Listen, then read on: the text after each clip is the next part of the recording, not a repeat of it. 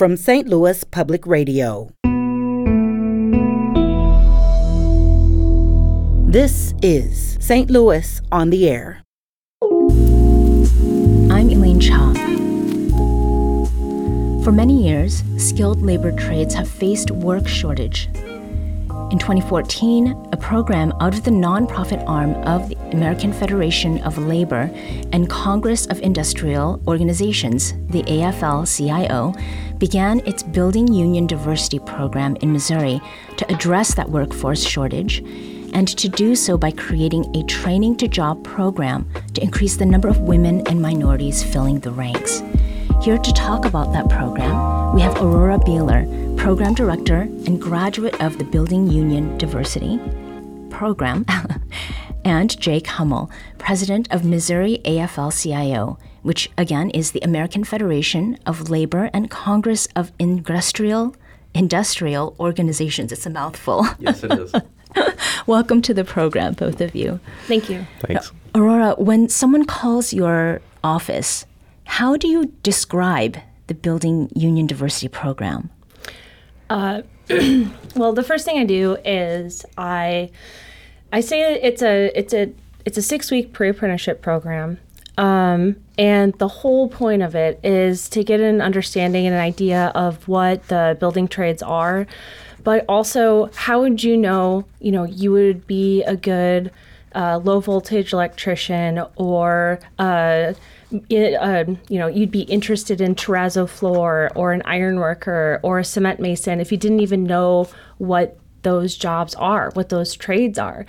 Uh, so the whole point of it and how I describe it is it's an introduction where you're getting both uh, you know training in like OSHA 10 and CPR first aid and a lot of the things that you should know before you get into the construction industry, but also hands-on experience at the building trades uh, at their apprenticeship schools. That way you can have a better idea of what you'd be interested in, what would be a good fit. Mm-hmm.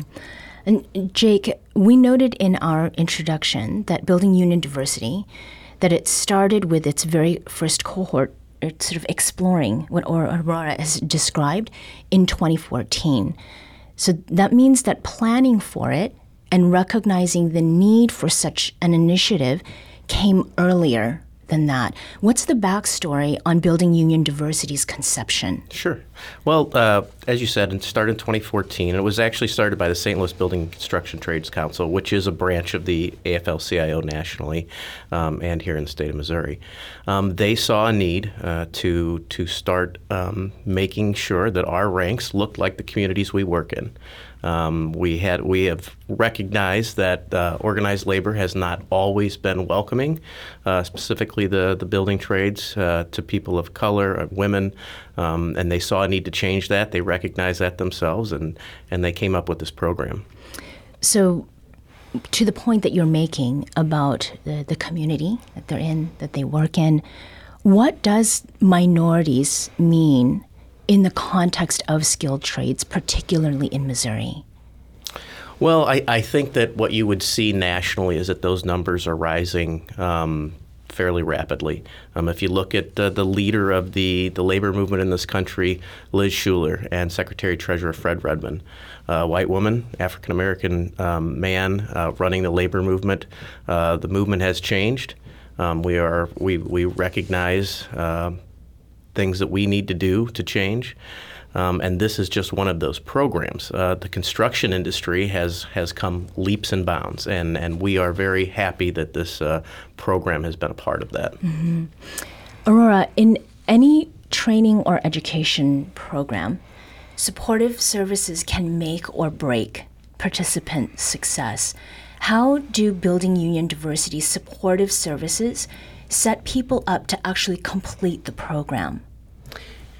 Um, well, I'd say by connecting people with people who are already in the field who have similar stories and backgrounds to them. Uh, one of the things, so I actually didn't graduate from the program, and the reason why I'm so passionate about this uh, program is because I would have loved and needed this. Uh, because when I first joined the Ironworkers, I felt incredibly alone. I didn't know anyone, I didn't have any family in the trades. And so the beauty of this program is not only are they connecting with people who are already in the field, but also with themselves. You know, they're they're creating their own network as soon as they start the program.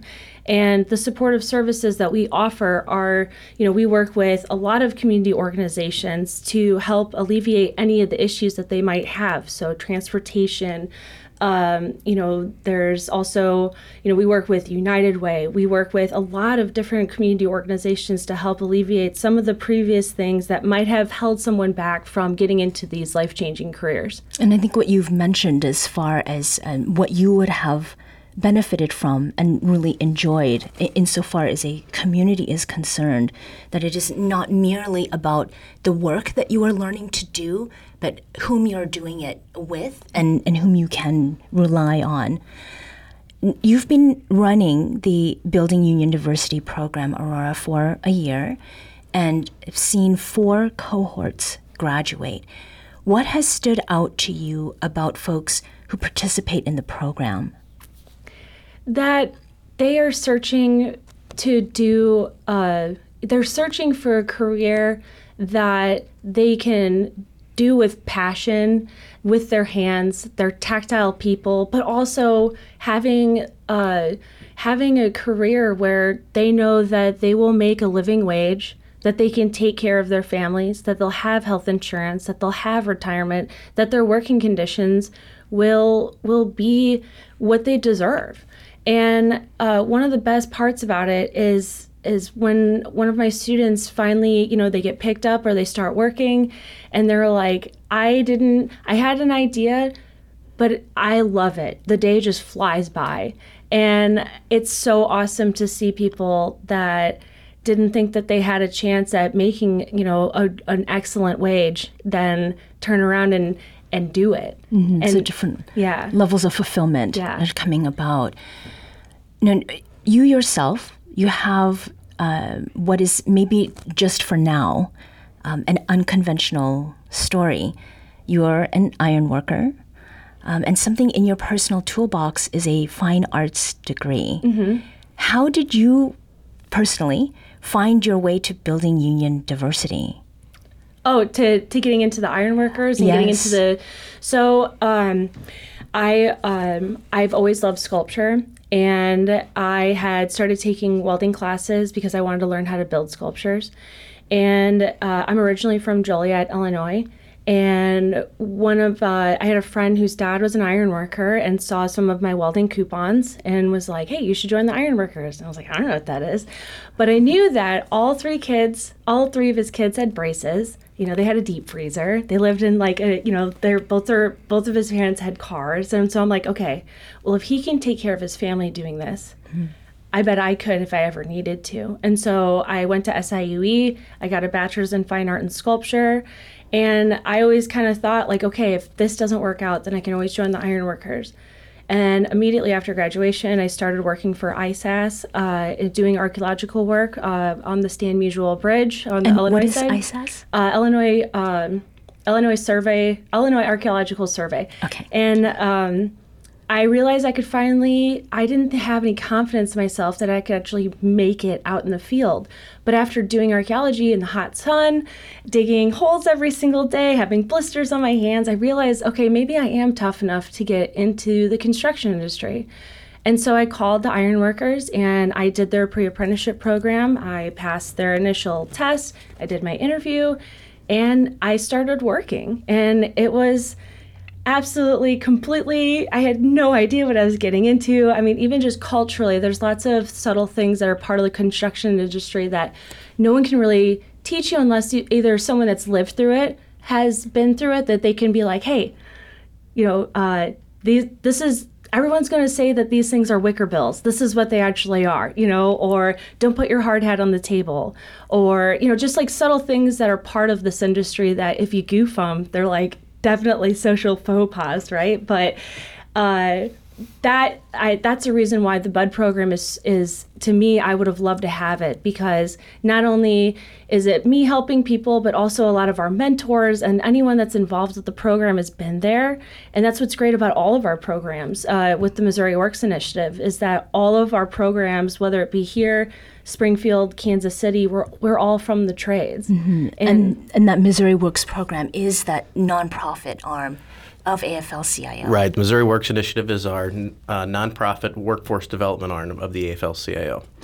Jake, what parts of the story that Aurora has just shared strike you as in real life demonstrations or examples of what is working with this BUD program? Well, you know, certainly I can relate to this from the opposite end of the spectrum. Uh, my father was a, worked at Anheuser Busch. My grandfather was a union carpenter. Uh, my other grandfather worked at Laclede Gas.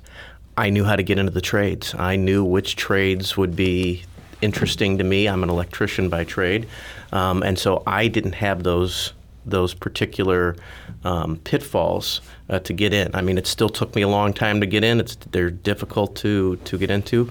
Um, you know, most of our trades make in in excess of $100,000 a year in wages and benefits, Cadillac health insurance, and pensions, things that most people don't have the ability to get now. Um, and so um, I think that navigating all of the different avenues to get into the trades is extraordinarily difficult if you don't have that background. Some trades are letter of intent. You have to go find a contractor to get hired first before you are then let into the apprenticeship program. Mm-hmm. Others go through a joint apprenticeship and training board through an application process.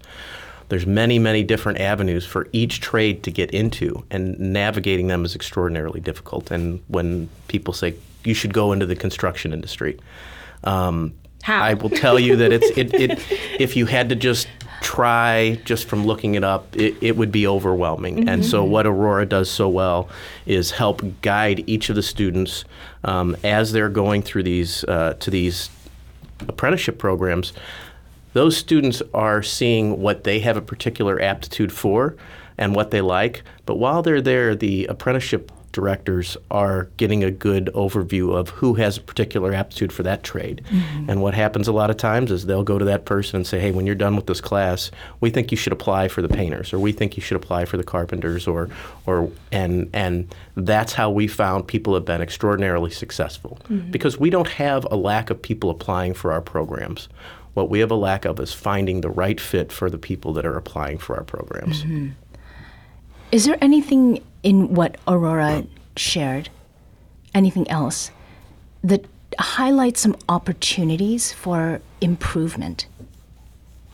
Well, I think that uh, Aurora would is the best judge of what needs to be improved. I, I, think that she's come the most recently out of the trade. I haven't worked in the trade since 2014, um, uh, but uh, and so she knows firsthand the struggles that have happened on the job.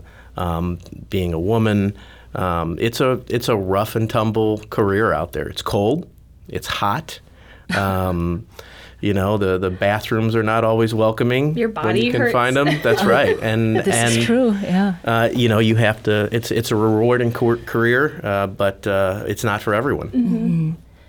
And it, Aurora, you know, there's all this news around an analysis of the the shortage of skilled labor, not only in St. Louis but around the country.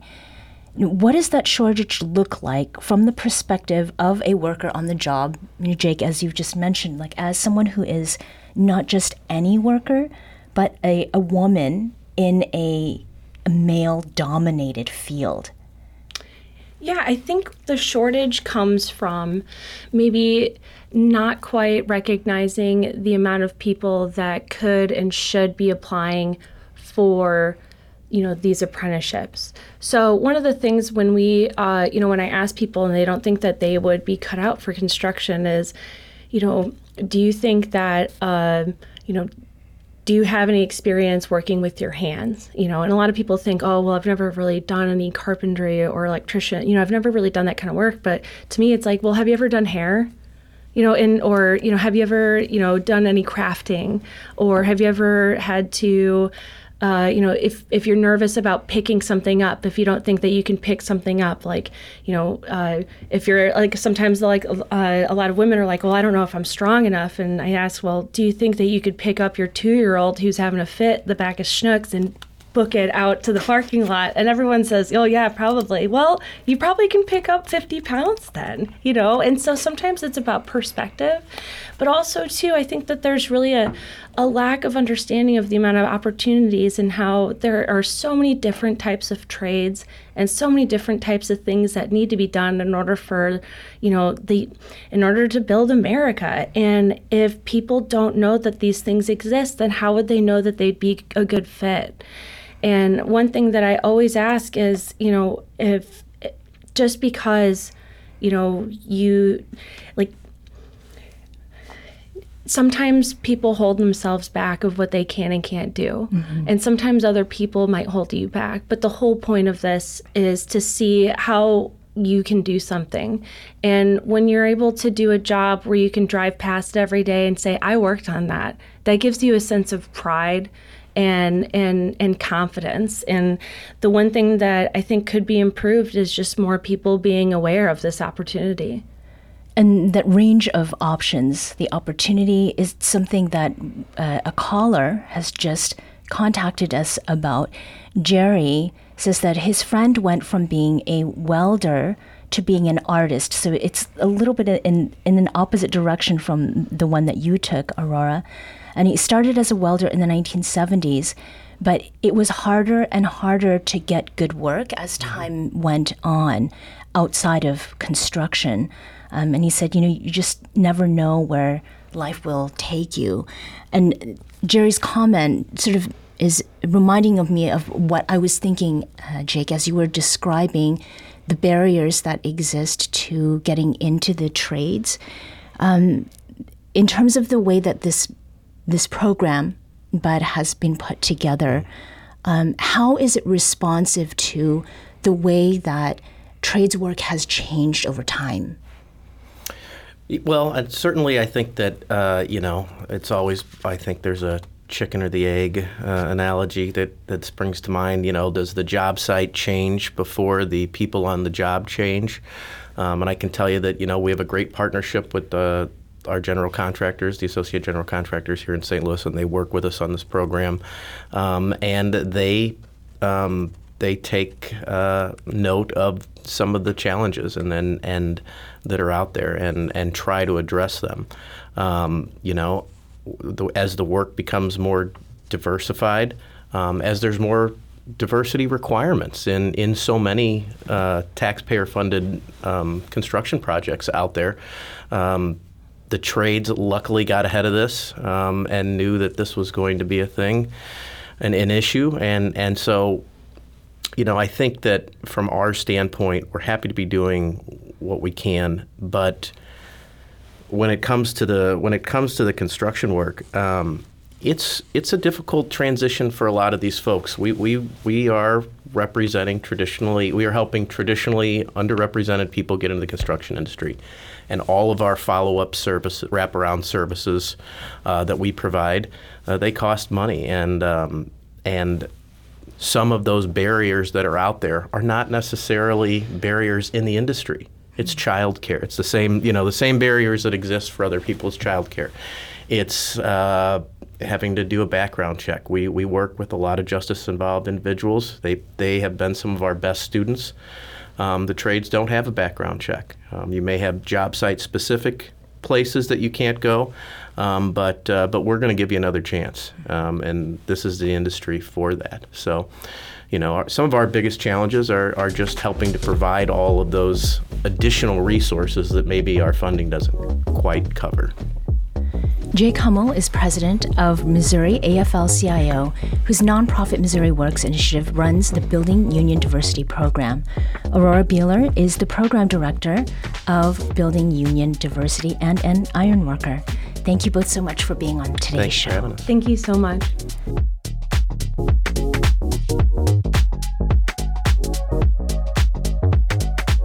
This episode was produced by Danny Wicentowski audio engineering and podcast design by Aaron Doerr. Our production intern is Avery Rogers. Our executive producer is Alex Heuer. St. Louis on the Air is a production of St. Louis Public Radio. Understanding starts here. Our podcast proudly supports St. Louis artists by using music from Life Creative Group.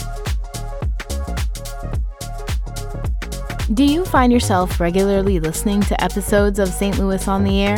Suggest us to a friend you think might enjoy our conversations and leave us a review and rating on Apple Podcasts on the App Store. It's the simplest way to help people discover our show. Thank you. St. Louis Public Radio is a member supported service of the University of Missouri St. Louis.